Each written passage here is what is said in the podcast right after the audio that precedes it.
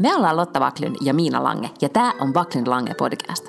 Tässä podcastissa puhutaan vapaasti ja huumorilla elämästä keskellä ruuhkavuosia. Joka perjantai meillä on puhetta duuneista, feminismistä, parisuhteesta, lapsista, ikäkriisistä, uusperheestä, nukkumisesta, hyvinvoinnista, kirjoista, Netflix-sarjoista ja aika paljon viinistä.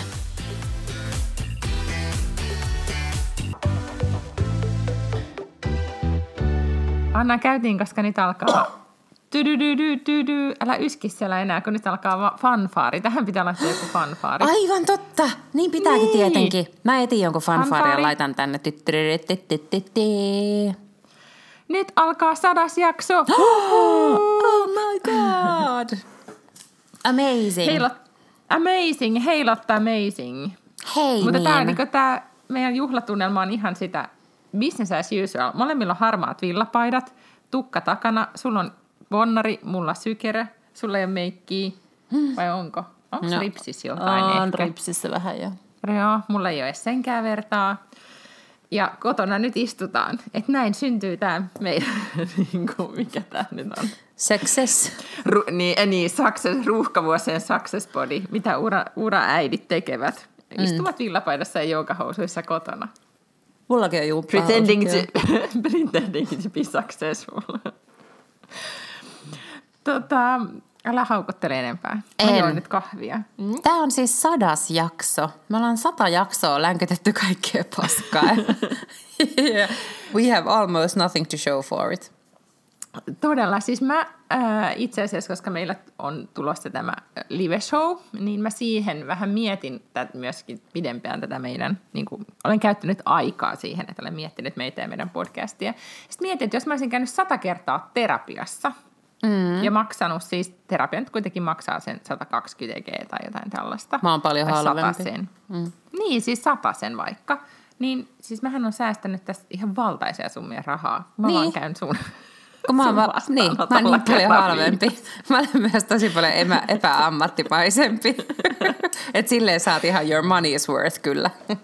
Niin, mutta sitten toisaalta se ei ole, niin kuin, tietenkin joo, siis riippuu terapian muodosta, mutta tota, mut monesti siis esimerkiksi se, missä mä kävin viime talvena, missä fokusoitiin tämmöiseen niin kuin, niin kuin toiminnan muuttamiseen, niin kyllähän juttelu sun kanssa on, niin kuin, voi saattaa muuttaa ihmisen toimintaa. Toimintaa.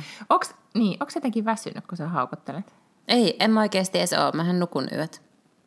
Mä en tiedä, mistä tää tuli. Mä ajattelin, että jos on, niin sun elämässä on tapahtunut radikaaleja muutoksia nyt sen Et jälkeen, kun sä oot irtisanot, että yhtäkkiä sä et nuku ja sä sairastuit ja sitten Niin. valjastuisikin, että se sopisi sulle paljon paremmin, että sä oot tota... Mä olisin kaiket Sä- yöt täällä hereillä. Ja... niin.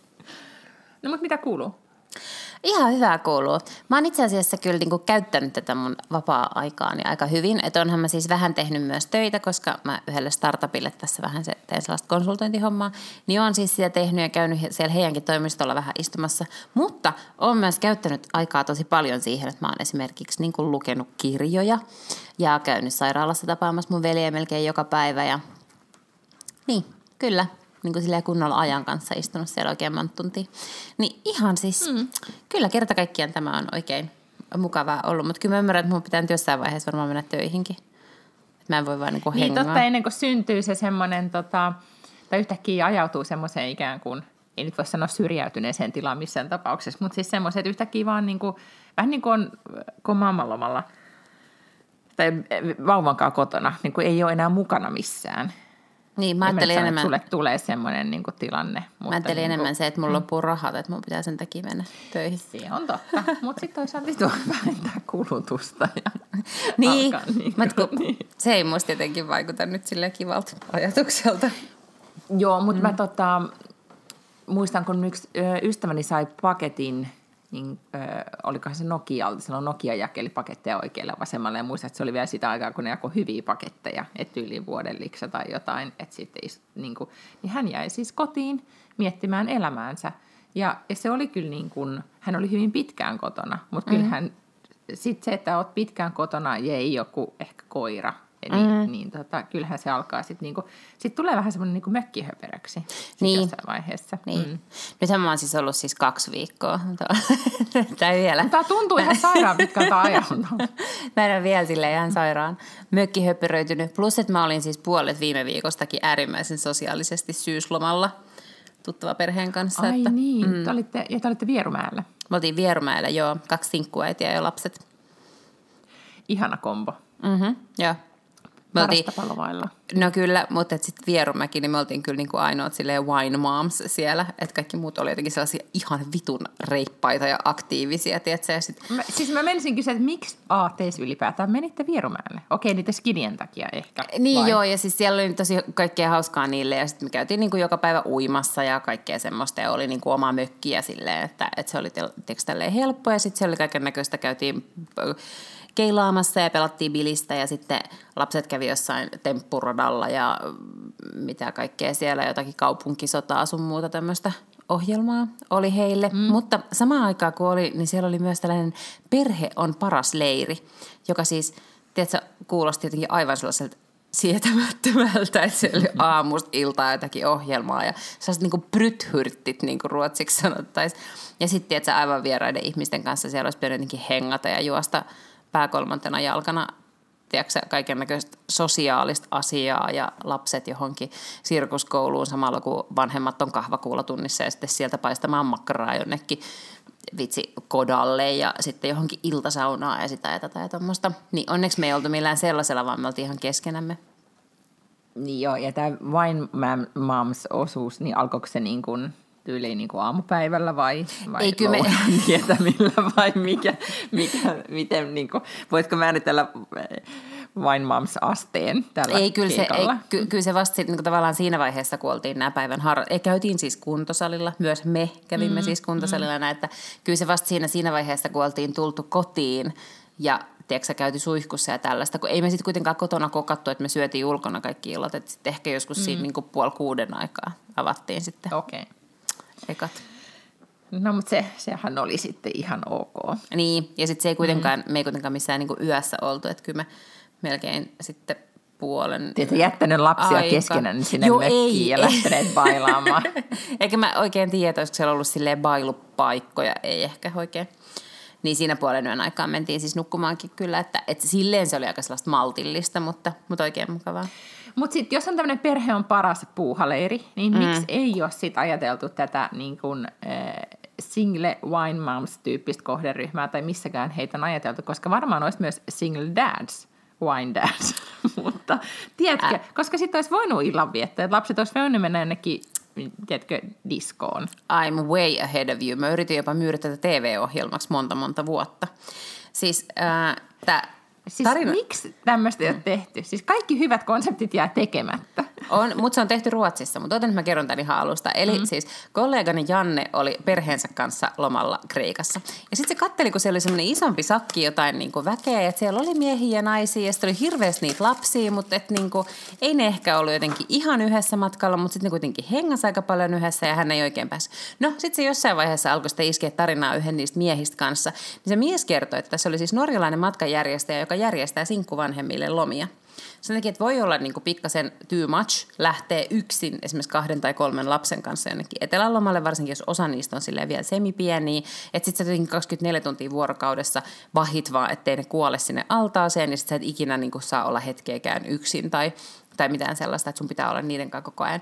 Ja tämä oli tunnistettu, joten järjestettiin tämmöisiä, siis tämmöisiä selskapsresor, niin kuin pakettimatkoja, mm-hmm. mutta, äh, mutta että, että siellä oli niin kuin osittain, että siellä oli kauheasti kaikkea ohjelmaa niille lapsille, ja sitten siellä oli osittain tai yhteisiä illanviettoja ja tämmöisiä.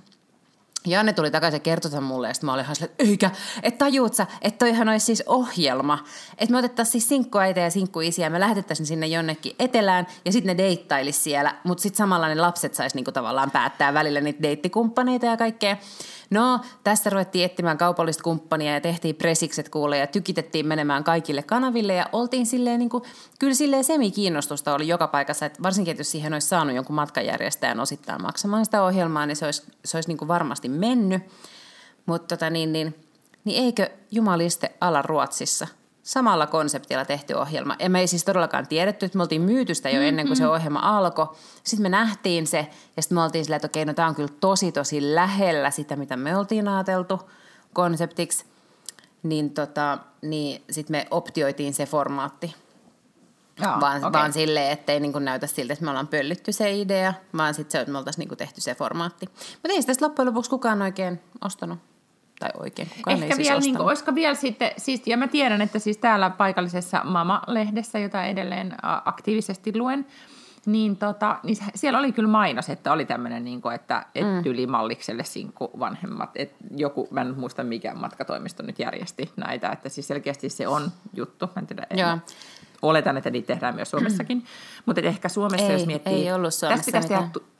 No, mutta tästä pitäisi tehdä tutkimusta, että onko niin, kun täällähän kun oikeasti siis tämä eroaminen ja eroperheet ja ylipäätään, että sä oot sinkkuvanhempi, niin ei ole niin big deal yhtään, vaan mm. päivä, kun lähinnä niin se on niin default, niin kuin ollaan aikaisemminkin puhuttu, että joku tai niin kuin erotaan jossain vaiheessa, niin, niin mä luulen, että se on myös kaupallistettu täällä paremmin.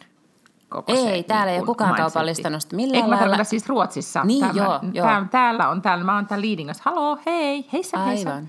Mm. Niin, niin täällä on kaupallistettu ylipäätään sinkkuvanhemmuus toisin kuin, kuin vielä Suomessa. Ihan varmasti, koska kun me oltiin yhteydessä Missä on näihin tämmöinen ydinperhe. Niin, sano vaan. Niin, että kun me oltiin yhteydessä silloin niihin matkanjärjestäjiin, niin kaikki oli ihan sillä, että tämä on hauska idea, että ei tällaista niin kukaan, että ei sitä ollut kukaan vielä tehnyt millään lailla. Mutta kun mä tein sitä researchia siinä, kun mä tota, käytiin sitä ohjelmaa myymässä, niin Briteissä esimerkiksi ja Jenkeissä oli niin kaiken näköistä. Siellä oli, oli tiedätkö, niin karavaanimatkoja ja leirejä, siis kesäleirejä jollakin leirintäalueilla, just tällaisia niin vierumäkisettejä. Ja sitten oli kaikki ulkomaanmatkoja ja muita. että siellä se on niin tosi paljon pidemmällä, tietenkin markkina on niin paljon isompi siellä. Mutta ajattele siis, mä oon niin tämmöinen konsepti, että wine moms niin kuin ajaisi asuntoautolla läpi Yhdysvaltojen lasten kanssa. Tai ehkä vaan niin kuin tuon länsirannikon. Mm-hmm. Voitaisiin mennä Kaliforniaan ajaan semmoisella kivalla, tota, tosi kivalla semmoisella, miksi niitä nyt sanotaan, asuntoautoja. Nyt mä tajun, että tämä on huono konsepti, koska wine momsin autoilu ei Niin. toimi. Pitäisi olla Plus, et- kuski. Niin, ja plus, että ei, vaikka ne olisi miten hienoja asuntoautoja, niin sit sä asuisit niinku asuntoautossa. No, mutta sitten sä voisit parkkeerata se johonkin. Huomaat, sä, mä oon ollut sen verran jo nyt tämmöisen niin Pitää parkkeerata entusiast miehen kanssa, että mä, mä nykyään jo niin pysty argumentoimaan itseäni vastaan näissä kohdissa ja sanoa, mutta voi parkkeerata hienoa, niin kuin, että näkee kivat maisemat ja, ja niin edelleen, ja niin edelleen. Niin, mutta sitten kun sä haluat mennä mm. sinne Los Angelesiin tai San Diegoon tai San Franciscoon, sun pitää parkkeerata se johonkin 50 kilometrin päähän, koska eihän sinne pysty ajamaan millään semmoisella Sitten soittaa rekka-autolla. Uberi, Uberin ja menee sinne luksushotelliin, koska on kyllästynyt ajamaan tällä, tällä autolla ympäriinsä. Joo. Joo. No, mutta valitettavasti kukaan ei ostanut tätä mun konseptia. Mutta joo, näin on. Mutta okei, no sit sä olit jo kertaalleen ajatellut tätä, mutta siis selkeästi tilausta on, koska jos Vierumäellä on syysloman aikaan vaan ydinperhe, mä oletan, mä en tiedä, mm-hmm. onko se ydinperhe suunnattu, mutta perhe on paras leiriä. No, niin, Siis niin, johan se tota, kuulostaa siltä, että jos sä kuulu lestadiolaisiin, niin sä et varmaan pääse sinne. Okei. No musta toi nimi kuulostaa, perhe on joo, joo, paras. joo, kyllä. No mutta siis tota, ja sitten siellä oli, siis ei nyt dissata tästä Vierumäkeä, mutta mua kiinnostaa Ei, hirveästi. Vierumäki oli ihan some, ö, somepostauksen, missä oli semmoisia kielletty lappuja. Niin voitko avautua näistä kielletty lapuista? Siis- Mi- mikä juttu se oli? siellä meidän äh, mökissä oli sellainen, niin kuin, äh, se mikä on ehkä Vierumäessä vielä, niin kuin, missä ne ei ole vielä niin kuin, pystynyt matchaamaan, kun sehän on vanha urheiluopisto, niin heidän mm. asiakaspalvelunsa ja asiakaskokemuksensa ja palvelumuotoilunsa on vielä siellä urheiluopistotasolla ihan mm. täysin. Se palvelu siellä on niin kuin, aivan skeidaa, sitä ei ole, se joudut jonottaa joka paikassa. Siellä ei ole yhtään mietitty, että, että jengi tulee sinne ikään kuin, niin kuin maksaa siitä olemisestaan ja siellä olisi kiva, että ruoka ei olisi sellaista niin kuin, opiskelijan ruokalatyyppistä tai ettei se kestäisi niin tuntia saada jotakin sellaista väsynyt hampurilaista sieltä jostain. Et siellä on niin kuin paljon tekemistä. Mutta sitten sen lisäksi, kun me tultiin sinne, niin siellä on tämmöinen kansio, niin kuin aina hotellihuoneessa on tämmöinen kansio. Niin sitä kansio, kun alkoi selaamaan, niin se oikeasti alkoi sille, että tämä tämä on kielletty, tämä tämä asia on kielletty, kielletty, kielletty. Ja sitä kielletty asiaa oli siis ihan joka paikassa siellä ympäristä aluetta. Mutta mä laitoin siis someen sellaisen kuvan, missä oli vain ne ensimmäiset kuusi kielletty sanaa siitä niin kuin kansiosta. Mutta se jatkus oli kyllä Ahaa, sellainen niin kuin oli selkeä tosi- teema. No, niin, se on monesti, siis jos miettii tätä suomalaista palvelumuotoilua, ja nyt mä sanon suomalaista, koska mm-hmm. se Suomessa siihen törmää paljon enemmän, että se muotoilu on nimenomaan, että sanotaan, että tämä on kielletty, kun et esimerkiksi, ei, niin kuin, että esimerkiksi meidän lähikaupan ovessa on lappu, missä sanotaan, mä en muista sitä sanamuotoilua, mutta viesti on kuitenkin sen, että ethän niin kuin rullalautaille tai jollain niin kuin skuutilla mene mm. täällä. Tai millä, niin kuin, älä liiku pyörillä täällä, vält, että, jotta meillä kaikilla on täällä turvallista ja välttämme niin. onnettomuuksia. Mm. Että se jotenkin se sana, kaikki on niin kuin, tai että metros ei ole, että niin kuin, tiedätkö, sekoilu kielletty, vaan siinä on se, että, että jotenkin, että kaikilla meillä on niin kuin, kanna vastuusi niin kuin tämmöisenä kanssamatkustajana tallenna mm-hmm. tämä turvanumero ja hyvää matkaa kaikille. Tiedätkö, että se viestintä on hyvin erityyppistä. Kyllä. Ja siellä esimerkiksi oli siis äh, alle 12-vuotiailta niin pääsy kielletty kuntosalille. Ei silleen, niin kuin, että kuntosalilla niin kuin mieluummin saa käydä vain yli 12-vuotiaat, vaan silleen alle 12 lapsilta kielletty. Sitten se oli hyvä, kun me yritettiin soittaa vikana päivänä, että kun meillä oli vielä yksi ohjelmanumero buukattu vähän niin kuin myöhemmäksi iltapäivään, niin me oltaisiin soitettu ja kysytty, että voidaanko me luovuttaa se mökki vasta niin kuin kahdelta eikä kahdelta toista. Niin me soitetaan... Oliko se kielletty? No se ei välttämättä ollut kielletty, mutta me siis halusimme selvittää, että me soitimme vastaanottoon. No vastaanotto ei siis ole se tämä niin kuin respa-vastaanotto, vaan vastaanottokin, vastaanotto onkin joku asiakaspalvelu tai joku tämmöinen. Sitten me, oli, me molemmat soitettiin siis erikseen, koska sieltä ei niin kuin saanut vastausta.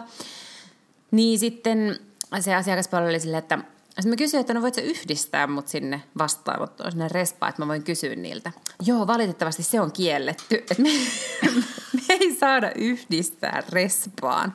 Sitten mä oon silleen, niin, kyllä, joo, no tämmöisen viban mä oon kyllä vähän näiden päivien aikana saanut, että, että varmaan on. En yhtään ihmettele, että on kiellettyä asiakkaiden soittaa vastaanottoon tai respaan. Mm. Aika jännä. Joo. No niin, no mutta siis tässähän tota, e, e, tästähän voidaan vinkata Vierumäelle, että palvelu... Tässä on konsultoiva. Sehän on nyt vapaa konsultti. Nyt on konsultoiva palvelumuotoilua. Joo, nimenomaan. Näin. Vai niin, siis sellainen syysloma. Täällä meillä vasta syysloma on alkamassa ensi viikolla, jos mä nyt oikein muistan. Joo, kyllä. Mm-hmm. Niin tota, mutta meillä ei ole mitään suurempia ohjelmanumeroita. Vähän pari päivää lapsi on, saa olla pois tarhasta, mutta tota, mennään leegomessuille. Okei. Okay. Mm. Mä oon hei sen sijaan käyttänyt mun aikani todella hyvin keskittymällä suomalaiseen alamaailmaan. Muistatko mä viime viikolla kerroin, että mulla oli tämä kyttäputki käynnissä, että mä olin lukenut jotakin poliisien muistelmia sen murha, mm, murharyhmän joo. miehen ja sitten karhuryhmän miehen, mutta nyt mä löysin tällaisen kirjan kuin Kultainen vasikka, joka kertoo siis järjestäytyneestä rikollisuudesta Suomessa. No sitä kautta mä löysin sitten tällaisen kirjan kuin Elämäni gangsterina, jonka on kirjoittanut tämmöinen Marko Lönnqvist, joka on ollut joskus Cannonballsissa. No nyt hän on jo kuollut, koska varmaan elintavat oli vähän sellaiset, että sellaisista ei pysy he, pääse hengissä. Mm. Mm. Ja sitten äh, on tämmöinen kirja kuin De Kallarmei Suulvalla Mördaren. Niin, siis on se Janne jotakin. Joo, Janne Raninen. Joo. Ja se on käännetty suomeksi myös Kutsuvat minua palkkamurhaajaksi, joka siis ensin listi sellaisen jugoslavialaisen mafiapomon äh, Suulvallan raviradalla Ruotsissa. Ja sitten se jossain vaiheessa... Päästäkseen rikollisjärjestöön. Ee, niin, joo. Ja, mm, tota, joo. ja sitten äh, jossakin vaiheessa se tota, niin, niin, sitten siirtyi suorittamaan sitä tuomiotaan Suomessa. Ja sitten sit hän oli niin kuin neljä kuukautta, kun hän sitten oli vapaalla jalalla, kun hän jo oli sitten mukana murhaamassa jotakin parasta lapsuuden ystävänsä ja sitten hän on istunut siitä elinkautisen ja nyt hän on ilmeisesti päässyt sitten vapaaksi. Ähm, ja sitten äh, nyt mulla on sitten käynnissä, kun on tämmöinen Mika Ilmeen niminen mies, joka äh, on vanha suomalainen niin portsari ja vapaa-ottelija, mutta se tuli ehkä tunnetuksi siitä, että se oli semmoisessa ohjelmassa kuin Sali, joka tuli Jimille joskus vuosia vuosia sitten.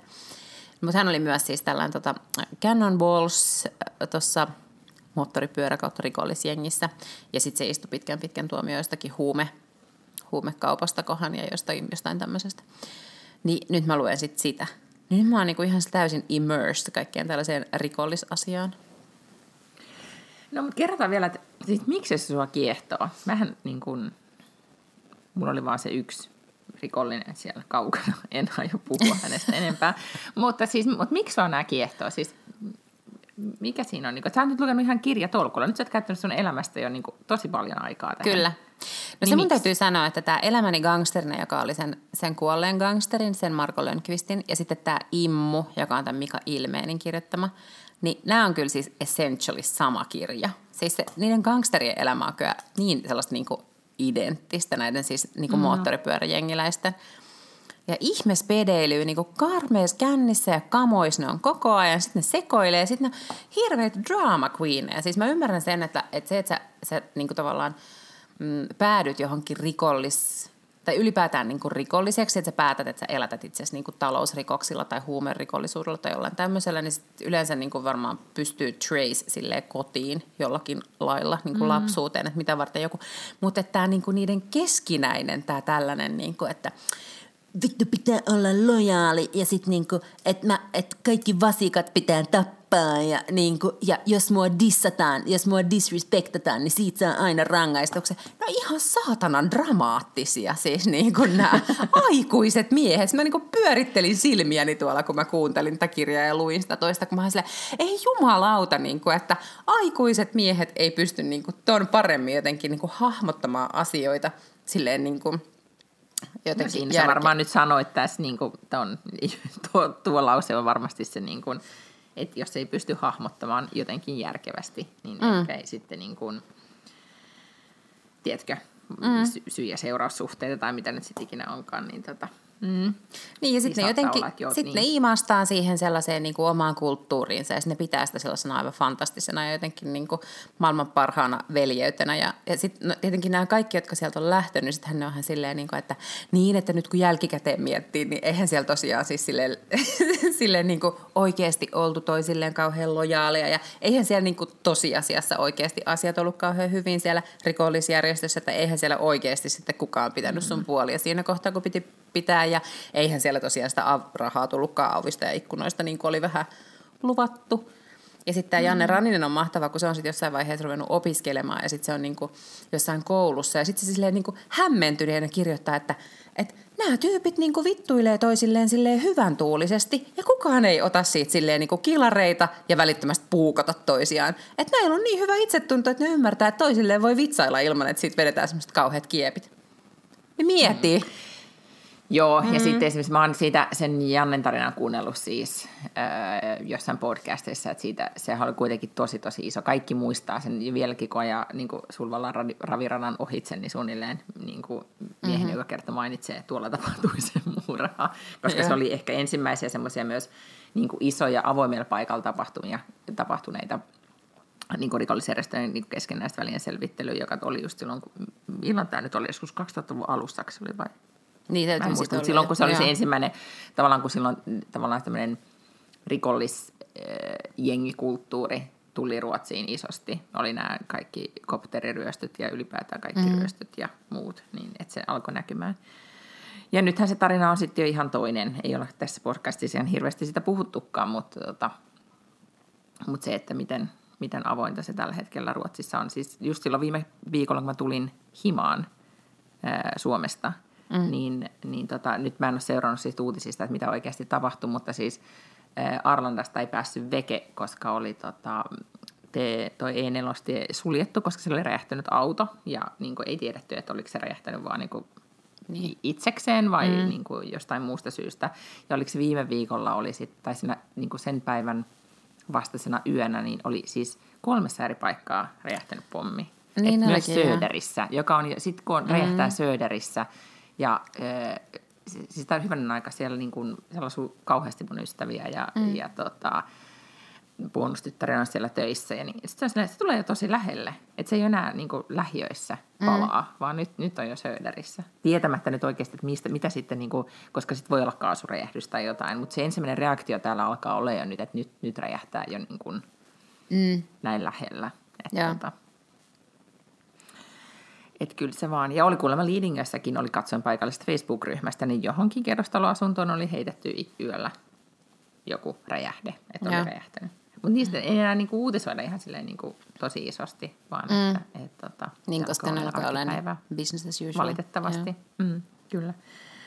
Mutta okei, siis, mutta sä, sä oot nyt siis tutustunut tähän aihepiiriin, mutta Joo. nyt tämä ei vielä selittynyt, että miksi sä oot tästä niin, niin kuin En mä tiedä, mutta mä oon kiinnostunut. Hmm. aina kyllä ollut vähän tällainen niin kuin, ää, amatööripoliisi, siis salapoliisi. Siis mua on aina kiinnostanut Niin, ihan puhuttu, valtavasti. Niin, että se on vaan niin kuin siis kiinnostaa mm. tämä ammatillisesta näkökulmasta nyt, tiedät, ei voi tietää. Mulla, siis itse asiassa siinä vaiheessa, kun mä irtisanoiduin, niin, tota, niin äh, ystäväni Kristiina on siis nyt niin kuin vanhemmilla päivillä, voin sanoa, hän on siis minun varttuneempi, että olisiko siinä joskus 41-42 jotakin semmoista, ja tota, tehnyt pitkän työn media-alalla, ja yhtäkkiä siis Niin päästi... siis vi- Komulaisen Kristiina, jonka Joo. kanssa minä podcastasin, aloitin podcast-urani niin, niin Aivan. Kristiinan kanssa vuonna X ja Y. Ne, Aivan. ne on jossain tallessa ne podcastit, jos haluaa joku kuunnella niitä juttuja. Niin, Kristiina siis äh, vuosi sitten haki poliisikouluun ja pääsi. Niin hän alkoi mm. heti sinne laitella mun Facebookiin sille, että no niin, että ei muuta kuin tänne vaan. Ja se on nyt jo muutama otteeseen kysynyt, että joks on paperit sisällä ja joks sä, joks sä oot niinku kattonut hervannasta kämppää. Niin. Niin ja hänellähän on siis niin kuin, on nyt varmaan muutama hetki vielä koulutusta jäljellä. Mm. On, on, on tota- varmaan, joo. Mutta no. siis nopeamminhan mä pääsen tutkinnanjohtajaksi johonkin, koska sinne pääsee ihan niin kuin, siis tutkinnanjohtajaksi voisi päästä esimerkiksi niin kuin valtiotieteiden maisterin tai jollakin sille semisoveltuvalla korkeakoulututkinnolla, kun taas niin kuin poliisikouluun, niin sit sinne pitäisi nyt niin kuin hakea, pitää olla ensinnäkin ajokortti, se pitäisi hankkia. Sitten siellä on kyllä jotkut semmoiset kuntotestit, pitää tiedätkö, jotenkin osata vetää leukaa mm-hmm. tai jotain sellaista. Ja mä luulen, että se ei, se tyssäisi sitten siihen. Mm.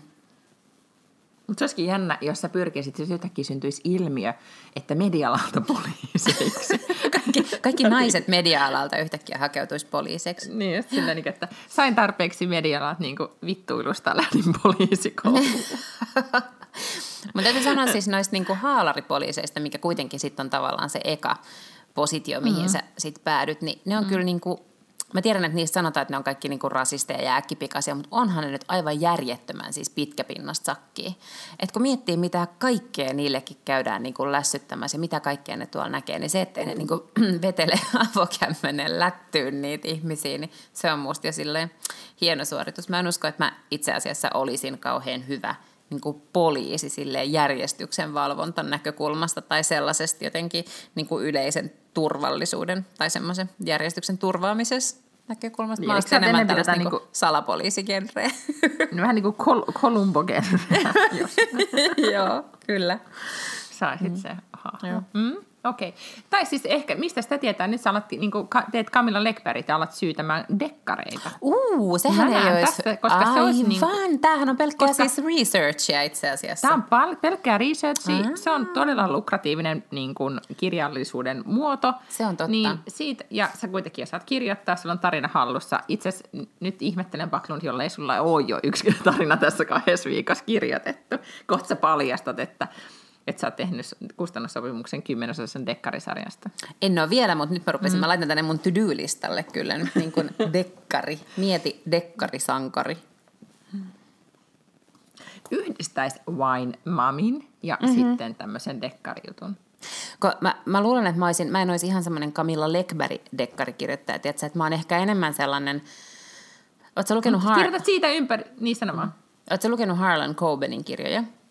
En. Harlan Coben on kirjoittanut kyllä kaikenlaisia trillereitä ja semmoisia ihan niin standalone-kirjoja myös, mutta sitten sillä on muutama sarja, joista yksi on tämmöinen Myron Bolitar. Ja Myron Bolitar on niin kuin entinen semmoinen ähm, koripalloilija, joka melkein pääsi NBAihin, mutta sitten sen, sen, tota niin, niin, sen polvi niin kuin tahallaan tavallaan silleen sabotoitiin, murskattiin. Niin sitten se, sit se siis niin kuin As, kyllä... as they do. Mutta siis mun mielestä kyllä kentällä silleen. No joo, mutta Hyrsam Helst, sitten hänestä tuli niinku tällainen yksi, yksityisetsivä. Sitten sillä on bestis, jolla on jotenkin rahaa kuin roskaa, joka on sellainen niinku raikulipoika periä. Ja ne on tosi sellaisia, ne on kyllä oikeasti aina oikeita dekkareita, mutta ne liittyy hirveän usein urheilumaailmaan. Ja sitten ne tota, ää, on jotenkin hauskoja. Ei, ei ne ole hauskaa väärä sanoa, mutta silleen niinku humoristisia tai semmoisia. Niin mä olisin ehkä enemmän sen henkinen dekkari. Mutta siis Camilla Lekbergin idea, siis mä en ole lukenut täytyy, mä oon kattonut siis ehkä sitä TV-sarjaa, mutta siis en todellakaan niin kuin, ole millään tavalla, siis luin häneltä vain sen yhden kirjan, sen Kultahäkin, mm. josta mekin olemme tässä puhuneet. Mutta, tota, mutta hän, hän, sehän perustui siihen, että hän on koulutukseltaan ekonomi. Mm. Ja hän tajusi, että tämä on nyt niin kuin, ja hän rakastaa kirjoja ja kirjoittamista, tämä on hyvä tapa tienata rahaa. Ja sitten hän kirjoitti siitä, mistä hän tuntee parhaiten, eli mm. sen Fjellbakan, eli niin kuin sen saaristopaikan tai sen rannikkokaupungin, missä hän asui.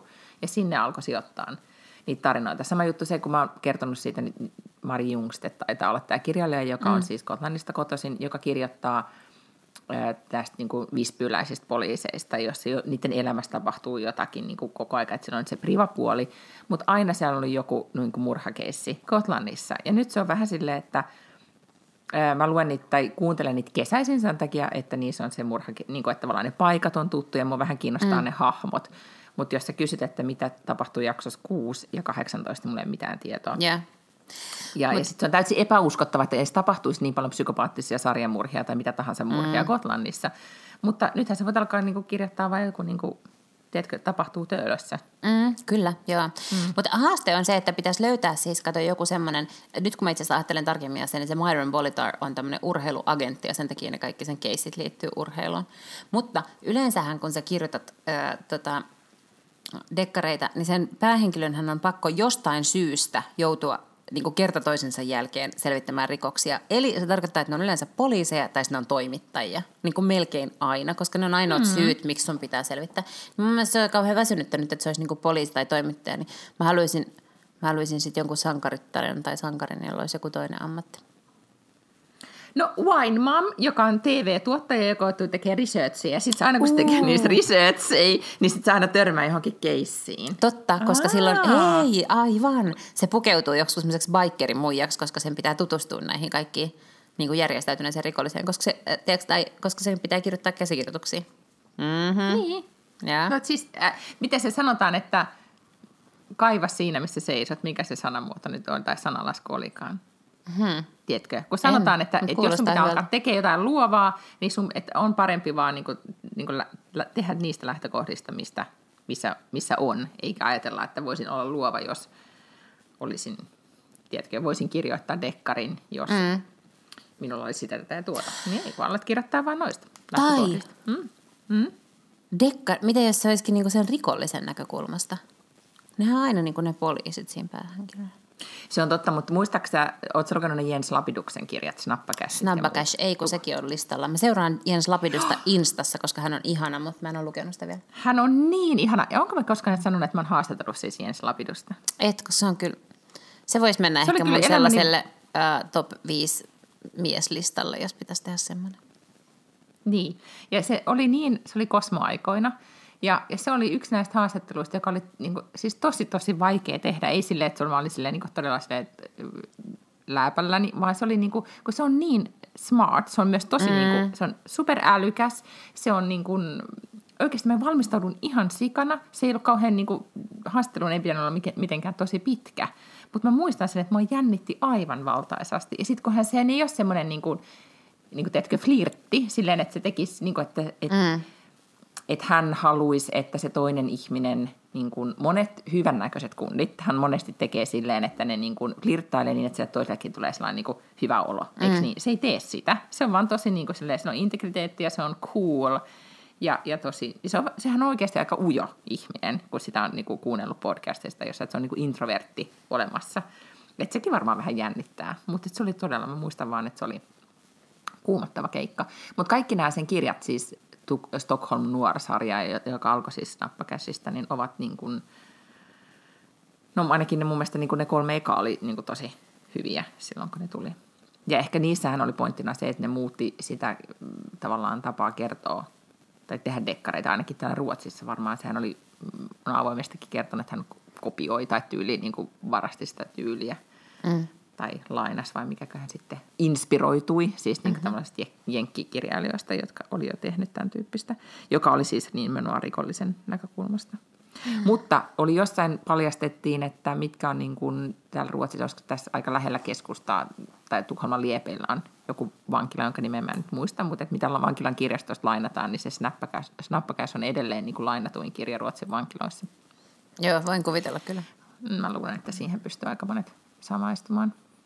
Ja sehän oli aika tylsä kirja, tai en mä nyt spoilaa sulta mitään, tai ei se ole tylsä, mutta kun siinä just paljastuu se rikollisten elämä, että se on tosi paljon sekoilua ja odottamista mm.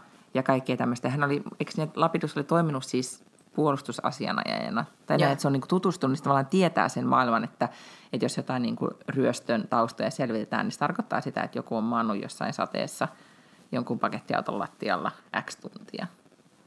Ja, ja näin. No Sitähän se on tavallaan myös yksityisetsivillä, koska ö, olen tutustunut yksityisetsiviin myös, muun muassa käynyt treffeillä kerran yhden yksityisetsivän kanssa, niin aika paljonhan sekin on odottelua, koska et sä voi mm. tietää milloin jotkut tyypit liikkuu, niin sitten niitä vaan seurataan sille viikkotolkulla. Joo. Mm. Okei, no mitä muuta sä oot lukenut kuin nyt sitten tätä alamaailman-hommaa? No en mitään muuta. Mitä muuta mä olisin voinut lukea? Ai niin, no onhan mä itse asiassa tietysti lukenut, joo. Mä olen menossa lauantaina kirjamessuille haastattelemaan tämmöistä mimmiä, jonka nimi on Viv Groskop, joka on brittiläinen äh, stand-up-koomikko ja sitten sillä on oma podcast ja se on kirjailija, mutta hän on siis tota, venäjän kielen maisteri. Otas mä kaivan sen kirjan. Mm. Ja hän on kirjoittanut tällaisen kirjan, joka on nyt käännetty suomeksi, ja sen nimi on Älä heittäydy junan alle ja muita elämänoppeja venäläisistä klassikoista. Tämä on tosi tosi viihdyttävä, siis suosittelen tätä kirjaakin. Mm-hmm. Tota niin, niin, äh, tämä siis tuntee oikeasti Venäjän kirjallisuuden ja venäläisen kulttuurin ja kaiken tämmöisen tosi hyvin. Sen englanninkielinen nimi on The Anna Karenina Fix, Life Lessons from Russian Literature. Ja sitten tavallaan niin kuin jokaisessa kappaleessa käy aina eri klassikon läpi. Että just kun se puhuu mm. Anna Kareninasta, niin sitten siinä tavallaan käydään kyllä läpi se myös, että mistä se kirja kertoo ja mitä niissä hahmoissa oli. Ja sitten sieltä tulee just nämä tämmöiset, no älä heittäydy junan alle. Mä en tiedä, ootko lukenut Anna Kareninan, mutta siis ikävästi Olen, lo- loppuu niin, niin, että joku heittäytyy junan alle. Mm. Nimiä mainitsematta, kuka se voisi Niin sanotaanko näitä klassi, klassikoita saa spoilata. Niin sä. No siis Anna Karenina kuolee lopussa junan alle. Kyllä, ja se, mm. Mutta ehkä nyt pitäisi lukeekin Anna Karenina uudestaan. Nyt kun mä olin siellä Pietarissa käymässä, niin se tuli esille Aivan. aika, kun, tota, kun se on kuitenkin yksi tämmöisiä, no hyvän aika klassikoita, niin tota, siellä tuli esille. Joten ehkä luenkin. Ehkä otan sen niin kuin kesälistalle, että niin kuin en enää näitä dekkareita lue, vaan alankin lukemaan seuraavaksi Anna Karenina. Mm-hmm. Koska mä muistan silloin, kun niitä luki ähm, näitä klassikoita silloin just niin kuin nuorena aikuisena, niin niitähän niin kuin niitä kyllä silloin, kun ei ollut sit Instagramia, joka voinut keskeytä. Että sitten sä oot istunut ja lukenut, vaikka on ollutkin ehkä ei maailman niin kuin, mukaan, tempaavin kirja, mutta sitten sä oot vaan lukenut, koska niin kuin, jotenkin näin kuuluu nyt tehdä. Tämä mm. piti nyt lukea. Sota ja, sodan ja rauha mä muistan, että mä jätin kesken. Siihen mä en pystynyt. Mä en ole siis missään vaiheessa edes yrittänyt noita tota, niin, niin, äh, venäläisiä, mutta mä oon lukenut siis niin kuin jenkkiklassikoita ja jotain tällaisia joskus. Tuskallisin niistä on mun mielestä ollut toi – tota, John Steinbeckin toi...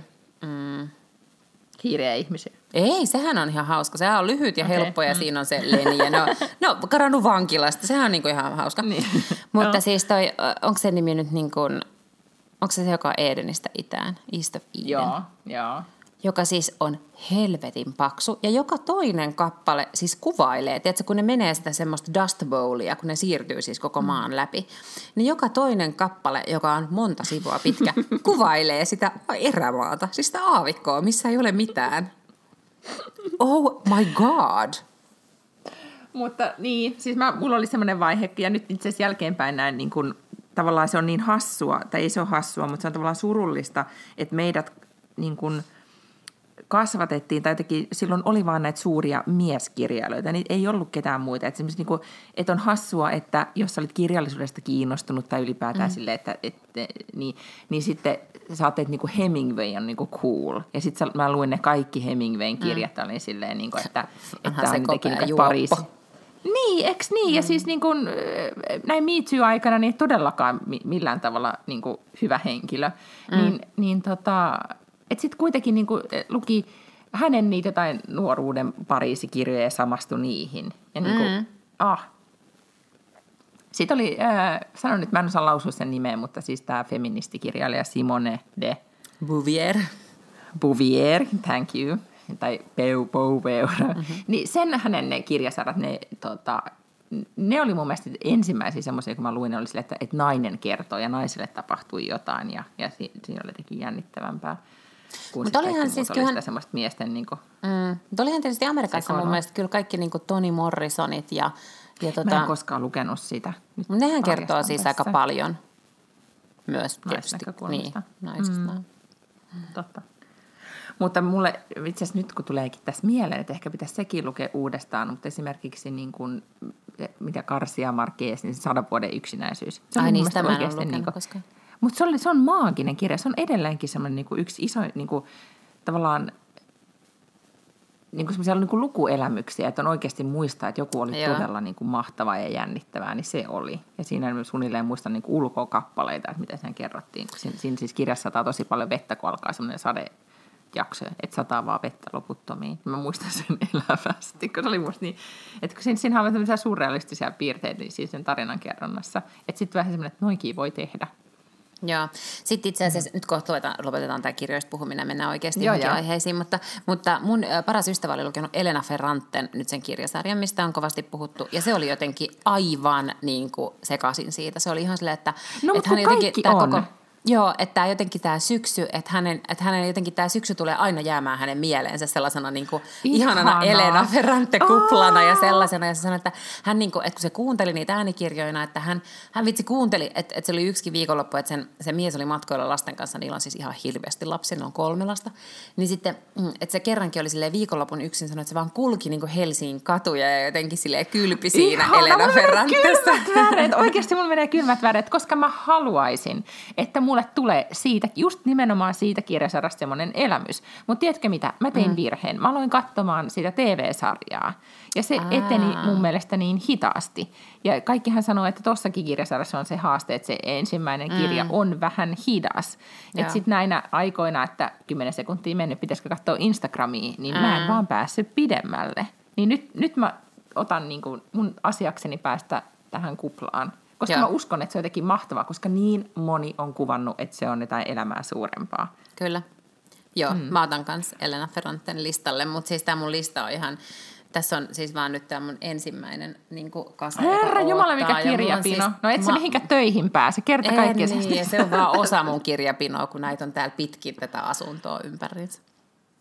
The Crazy Catwoman, nyt sä oot crazy, Crazy wine book- mom book who's lady. reading. Joo. book lady who's reading. Tota, mm, no siis mie, mm, mieheni tuli yhtenä iltana kotiin, kun oli ollut AVlla eli afterworkilla kavereidensa kanssa. Ja kello oli jotain yhdeksän illalla, lapsi nukkui ja mulla oli niin kuin semmoinen täydellinen hetki omasta mielestäni. Mä katoin, mä oon alkanut katsoa sitä Succession-sarjaa uudestaan, niin kuin, mitä, mistä nyt kaikki puhuu, niin mm-hmm. jo mistä Hesarikin kirjoitti itse asiassa ison artikkelin. Ja täällä ei voinut ihmisten kanssa jutella nyt tänä syksynä, siis Ruotsissa voinut kenenkään puhua ilman, että kaikki on silleen, että oletko katsonut Successionia. Ja mä olisin, että no helvetti, nyt on pakko alkaa. Ja sitten aloin katsomaan, vaikka se on mun mielestä niin kuin vähän sekoileva. Mm. Mä katsoin sitä. Sitten samalla mä tein yhtä äh, niin kuin just researchia duuniin niin kuin mun ton tietokoneen kanssa. Ja sitten mulla oli kuitenkin niin kuin kädessä kännykkä, koska mun piti katsoa sitten jotain, niin kuin, tiedätkö, Instagramissa tuli mieleen, että mun piti katsoa joku juttu. Ja mä istuin kolmen screenin kanssa olohuoneen sohvalla. Ja sitten mun mielestä katsoin, mitä teet. Mä sanoin, että mä nautin mun elämästä. Sanoin, että sä oikeasti, että toi ei, toi ei ole enää normaalia. Mutta mut jotenkin siis että saa niin kuin, en mä tiedä, tule, tuleeko joku hallinnan tunne tai jotain siitä, että on niin kuin, tai semmoinen, että, että mä voin käyttää mun ajan mahdollisimman tehokkaasti, mm-hmm. että mä voin tehdä nyt montaa aikaa ja asiaa yhtä aikaa. Ja siinä ei kyllä, jos tekee niin, niin ei voi kokea sitä, että kävelee pitkin syksyisiä katuja ja kuuntelee jotain elämyksellistä. Mm. Valitettavasti. Mm. Niin, se on, on tietysti totta. Joo. Mm. Mutta mä en ole mitään muuta sitten vissiin kattonut kuin sitä Successionsia. Joo, sitä on kyllä kaikki kehunut. Mä just tänään viimeksi mietin, että pitäisiköhän ottaa nyt HBO. Ihan sen takia, että siellä on paljon semmoista, mitä mä en ole nyt. Siellä on esimerkiksi kaksi viimeistä kautta Silicon Valleyä ja Viippiä, mitä mä en ole nähnyt. Ja sitten siellä olisi just se Successions ja näin. Ehkä se pitäisi nyt sitten ottaa. Mm. Niin. No siis... Mutta en mä voi, kun mulla on toi tästä- kirjakasa. Niin, ja sitten oikeasti joutuu jo nimenomaan, ei, ei, loputtomasti ei ole aikaa, joutuu valitsemaan, mm. että mitä tässä tekee. Mutta jos mä kerron nyt vaan lyhyesti vielä, että mitä mä oon siis itse asiassa kuunnellut, kun me puhuttiin viime jaksossa siitä mm. The Secret-kirjasta, niin nyt mä oon siis kuun... Älä, älä naura, koska En, nyt, en, nyt selkeästi mitä enempi mä kuuntelen sitä, niin, niin okei, siinä on nämä sekopäiset jutut, piirrät dollar, miljoona dollaria paperille ja tuijota sitä, niin raha tulee luoksesi jutut. Mutta sitten mm-hmm. siinä puhuttiin siitä kiitollisuudesta ja etenkin sit siitä visualisoinnista. Ja me ollaan puhuttu siitä aikaisemminkin, mutta mä tajusin eilen, kun mä olin kävelylenkillä ja kuuntelin sitä visualisointijaksoa, että mähän tein sitä pienenä tosi tosi paljon. Ja, tai pienenä ja nuorempana, kun ei ollut Instagramia tai ei ollut mitään muuta, niin silloinhan mä oon ollut siis tämmöinen niin kuin mikä daydreamer, sillä että sä oot vaan, Joo, niinku, joo, joo. vaan mie- mielessäni ajatellut, siis mielessäni leikkinyt ikään kuin niitä asioita, mitä mulle sitten myöhemmin tapahtuu. Ja, ja sehän on kuulemma todella, todella tehokas tapa ikään kuin päästä eteenpäin tai toteuttaa mm-hmm. unelmiaan. On nimenomaan siis, kun siinä sanottiin siinä visualisoinnissa, että nimenomaan yksityiskohtaisesti miettii niitä juttuja, ei silleen, että olisipa kiva, että, että olisin siellä tai täällä, mutta pitäisi oikeasti ajatella, että miltä se tuntuu. Ja sitä mä oon tehnyt. Mun mieheni sanoi, kun me oltiin, tota, Walter haluaa leikkiä nykyään Skansenia tosi paljon, siis sitä, että se laittaa eläimen eri puolelle sen huonetta, mm-hmm. laittaa oven kiinni ja sitten avaa oven ja sanoo, että tervetuloa katsomaan eläimiä ja sitten tulee lippujono, mä sitä lippuja Skansenille ja sitten hän kierrättää meitä siellä. Sitten on aina joku eläin sairaana, että sitä pitää hoitaa, hän näyttää, että miten sitä hoidetaan, plus sitten lopussa saa myydä hotdogkeja ja tämä on hänen suosikkileikkinsä. Mutta kun mä leikin hänen kanssaan tätä Skansenia, niin mä koko ajan keksin, että entä sitten, jos olisi tämä kirahvi voisi olla nyt tälleen näin, jos tämä kirahvi vaikka synnyttäisi, tai miten tämä tiigeriemolla olisi jotain tämmöisen. Sitten mun mies mm. kuunteli sitä ja sanoi, että, että oikeasti sä oot innostuneempi tästä leikistä kuin toi lapsi. Ja, ja mun, niin kuin, tiedätkö, mun mielestä alkaa kehittyä niitä tarinoita, että niin mm.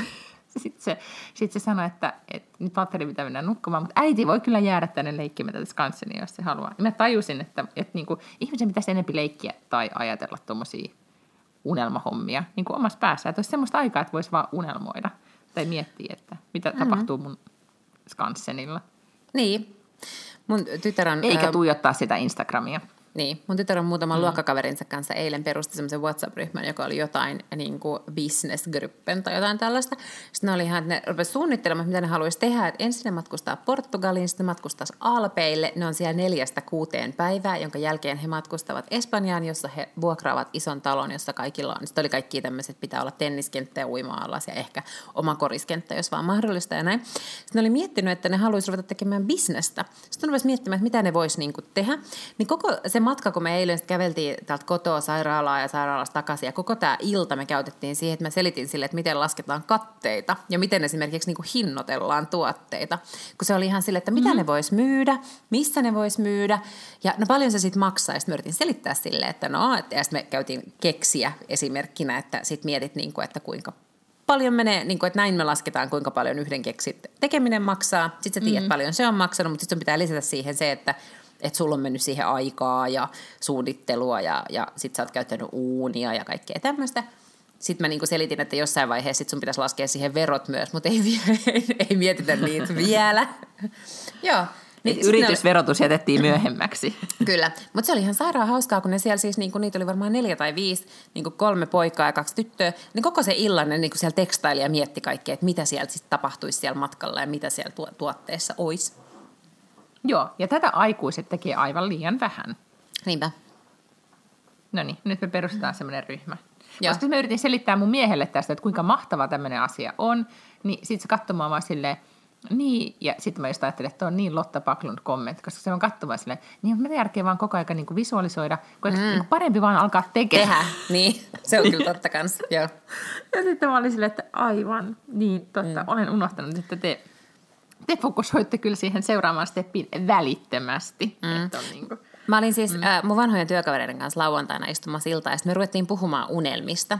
Ja sitten sit oli silleen, että no kaikkien pitää sanoa joku unelma. Sitten tosi monella oli unelma oli just joku sellainen, niin kuin, että mä haluaisin ostaa asunnon tai mä haluaisin koiran. Sitten mä olin, että ei noin mitään unelmia, että noi on niin kuin silleen to-do-listaa. Tiedätkö, että unelmanhan Niin. pitää olla jotain sellaista, mitä sä et niin kuin halutessasi voi tehdä esimerkiksi tänään. Kyllä jos sä oikeasti haluat koiran, niin vittu mene koirakauppaan ja osta koira. Ei se nyt niin kuin ole sellainen, että "Te sitten joskus jonakin päivänä, jos mulla riittää rahat ja mun elämäntilanne, sitten se on vaan niin kuin ihan omasta päätöksestäsi kiinni, että haluat sä sen sun niin kuin unelman just nyt vai ei.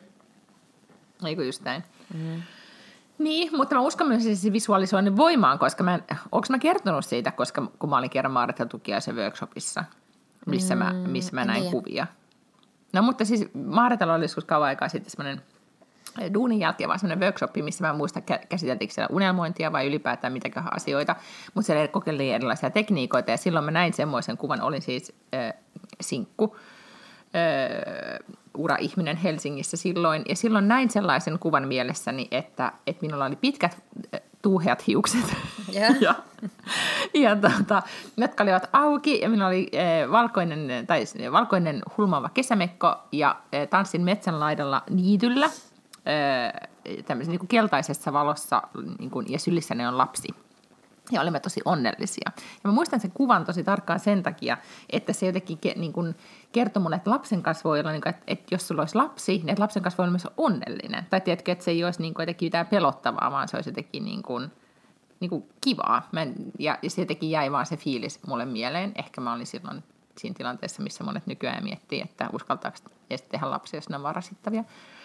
No yhtä kaikki, niin sitten kun mä menin tästä monta vuotta aikaa myöhemmin, niin, niin meillä ei ollut vielä rakennettu Kotlantiin ollenkaan taloa siihen meidän niitylle, mutta se niitty oli siellä. Ja mä kerran katoin sitä niin kuin siitä metsän laidasta ja tajusin, että se on se niitty. Aa, nyt kun mä kerron tämän tarinan mun miehelle, se oli sille, no, mutta sä selität mm. vaan, että se oli se just se niitty, niin kuin, että oikeasti tämä ei ole niin kuin, Niin, aivan. niin kuin, että tavallaan, että se, niin kuin, että tavallaan se, että, että Se on muuttunut että sä sun selität päässä sun siihen. nykyisiä, niin, sä selität Niin. sun nykyisen elämän olosuhteet sillä, että sä oot joskus jotain niin kuin sattunut ajattelemaan jonkun ajatuksen, mm. mutta mä uskon enemmän kyllä siihen, että jos on niin kuin fokusoitunut siihen niin kuin oikeasti ajatellut sitä ajatusta silleen niin kuin keskittyneesti, niin se on ehkä tärkeämpi ajatus kuin kuin joku toinen. Saanko mm. kertoa vielä toisen esimerkin? Sitten voidaan puhua niistä tärkeimmistä aiheista. Koska mun mielestä tämä oli, niin kuin, sitä paitsi tämä on meidän sadasvuosjuhlapodin, me voidaan Tätä puhua ehkä... sadas niin kuin, vuosi. Niin, Apua. ei kun anteeksi, sadas, sadas podi jakso. Me voidaan puhua niin kuin, vaikka Niin niin sata voidaan. minuuttia. Niin voidaan, no, mutta yhtä kaikki. Koska siis mä tajusin tämmöisen asian, että siis kauan aikaa sitten, joku kymmenen vuotta sitten tai jotain, olin jo ihan siis aikuinen ihminen. Äh, olin Kaliforniassa silloin sen poikaystäväni kanssa ja me asuttiin äh, hänen ystäväpariskunnan talossa, joka oli tosi magee äh, talo siis niin kuin jossain siellä mä en nyt muista, ulko, losin ulkopuolella kuitenkin. Ja tämä nainen oli tehnyt, siellä oli siis kaksi lasta, mutta se nainen oli tehnyt siis tosi niin kuin, merkittävän ja hienon uran niin muotibisneksessä losissa. Ja hän eli mun mielestä niin unelmaelämää, koska hänen miehensä teki hänelle joka aamu laten. Ja, ja tota, hänellä oli, hän joogasi, oliko se niin, että hänellä oli Steam-huone, mihin hän aamulla aina meni. Sit, niin kuin, tiedätkö, ja sillä oli todella sitä, niin kuin, mitä nyt Kaliforniassa voit kuvitella, että business nainen elää. Ja, ja kaikki siinä talossa ja se tapa, miten hän oli, ja kaikki oli mun mielestä niin kuin tosi, niin kuin, että mä olin tosi vaikuttunut. Ja tota, niillä oli myös kanoja, jotka kerran karkas. Mutta mm-hmm. tota, mut ne kanat ei ollut osa tätä unelmaa. Mutta sillä oli semmoinen äh, vieras kylppärissä, semmoinen niin kuin valkoinen korihylly, semmoinen vähän niin kuin kasarityylinen, mutta tosi Kalifornia, missä oli semmoinen iso kori, mihin hän oli kerännyt kaikista, kun se asui koko ajan kaikissa luksushotelleissa, niin kerännyt siis semmoista hotellikosmetiikkaa. Tiedätkö, että kun tuolla vieras mm, tulee, niin sit siinä joo. on kaikki va- valmiina. Ja se oli musta jotenkin niin kuin ihana yksityiskohta. Ja sitten leikkaus siihen, että mä olin ostanut siis yhdeltä mummelilta semmoisen valkoisen korihyllyn meidän Kotlantiin, kylppäriin, jonka, jossa mulla on vähän semmoinen beach style ylipäätäänkin siellä. Ja mä katon sitä korihyllyä, mihin mä olin laittanut siihen, niin kuin, tiedätkö, koriin ne hotellikosmetiikat. Ja sitten mä yhtäkkiä muistan sen, että on ihan samanlainen hylly kuin sillä naisella. Että mä olin ikään kuin mielestäni, se oli mulle se ikään kuin ollut semmoinen, tiedätkö, ei mikään mega goals, mutta minor goals kuitenkin, että, että se oli musta niin kiva juttu, että mä haluan kopioida sen. Niin mieti, että sitten se on se sama hylly. Niin mitä mieltä sä oot tästä? Onko tämä nyt niinku, Oh my God. onko tää niinku secret doing its job? Ei, sä vaan ostit hyllyn ja laitoit sinne jotain shampoota. Eikö mun mielestä tämä on?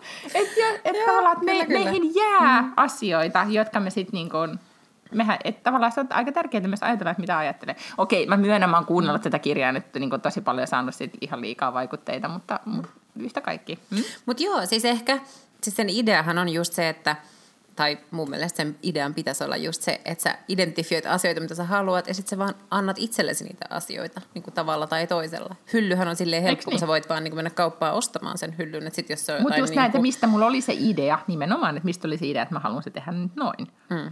Niin mä jäin tavallaan itselleni kiinni siitä, että se oli vaikuttanut muhun niin paljon. Mä en mennyt, niin kuin tiedätkö, mä en ajatellut silleen monta vuotta, että mä haluan just samanlaisen hyllyn kuin sillä. Mm. Ei niin, vaan että sit mä olin vaan, niin kuin, tiedätkö, mennyt sitä kohti. No yhtä kaikki, Joo. nyt voidaan puhua tärkeimmistä asioista kuin tästä hyllystä. En mä tiedä, onko nämä mitenkään tärkeimpiä asioita, mutta siis mun mielestä tällä viikolla on tapahtunut, äh, siis lehdistössä on ollut paljon, tosi paljon kiinnostavia juttuja, jotka on just semmoisia, mistä meidän pitää puhua. No niin, annapa tulla. Ensimmäinen aihe.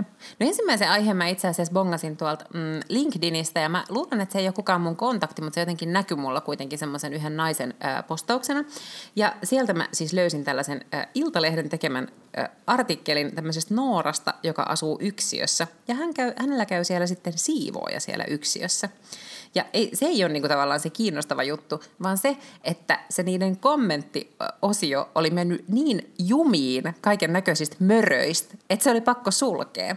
Ja sitten mä en enää löytänyt nyt siitä sen alkuperäisen artikkelin alhaalta sitä kommentointimahdollisuutta. Mä luulen, että ehkä se oli sitten kokonaan niin suljettu. On Iltalehdessä töissä, niin mähän voin etsiä nämä kommentit sieltä. Mutta joo, mutta siellä LinkedInin jutussa siellä Mimmillä, niin sillä oli ainakin kuvakaappauksia muutamista niistä. Ja nehän oli mm. kaikki just sellaisia, että tollainen ei pääse todellakaan mihinkään vaimoksi ja ei, en kestä miten uusavutonta. Ja ne oli siis niin tulikiven katkoisia ja niin ilkeästi kirjoitettuja ja niin siis sukupuoleen meneviä, että ei mitään järkeä.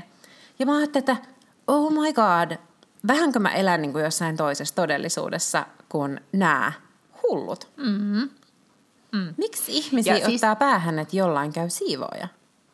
Niin siitähän tehtiin siis jatkojuttuja eri puolillakin, ymmärtääkseni ei vaan meillä. Mm-hmm. Ylipäätään siitä, että minkä takia nainen, joka ostaa siivouspalveluja, herättää raivoa. Koska siitähän siinä on kysymys. Joo. Ja eikö se ole hullua? Niin, ei se, että, niin, eikä se, että se just niin kuin, että sulla on yksiö tai, vaan ylipäätään se, että joku kertoo, että mä en aio, tähän mä en aio käyttää aikaa. Mutta se kertoo siitä, selkeästi siitä meidän niin kuin, jossain näistä tuosta, mitä mä luin tästä aiheesta, niin oli siitä, että oletusarvo on kuitenkin se, että, että hoidetaan kaikki niin kuin itse. Että jos että me ollaan hyviä naisia ja äitejä, jos me hoidetaan lapset itse kotona, ei missään tapauksessa mennä töihin, kolme vuotta mm. vähintään himassa, ettei kiintymyssuhde katkea. Sitten me ollaan töissä, kuitenkin niin kuin annetaan kaikkemme duuniin, plus vielä siivotaan se himamme ja pidetään niin kuin kaappijärjestyksessä.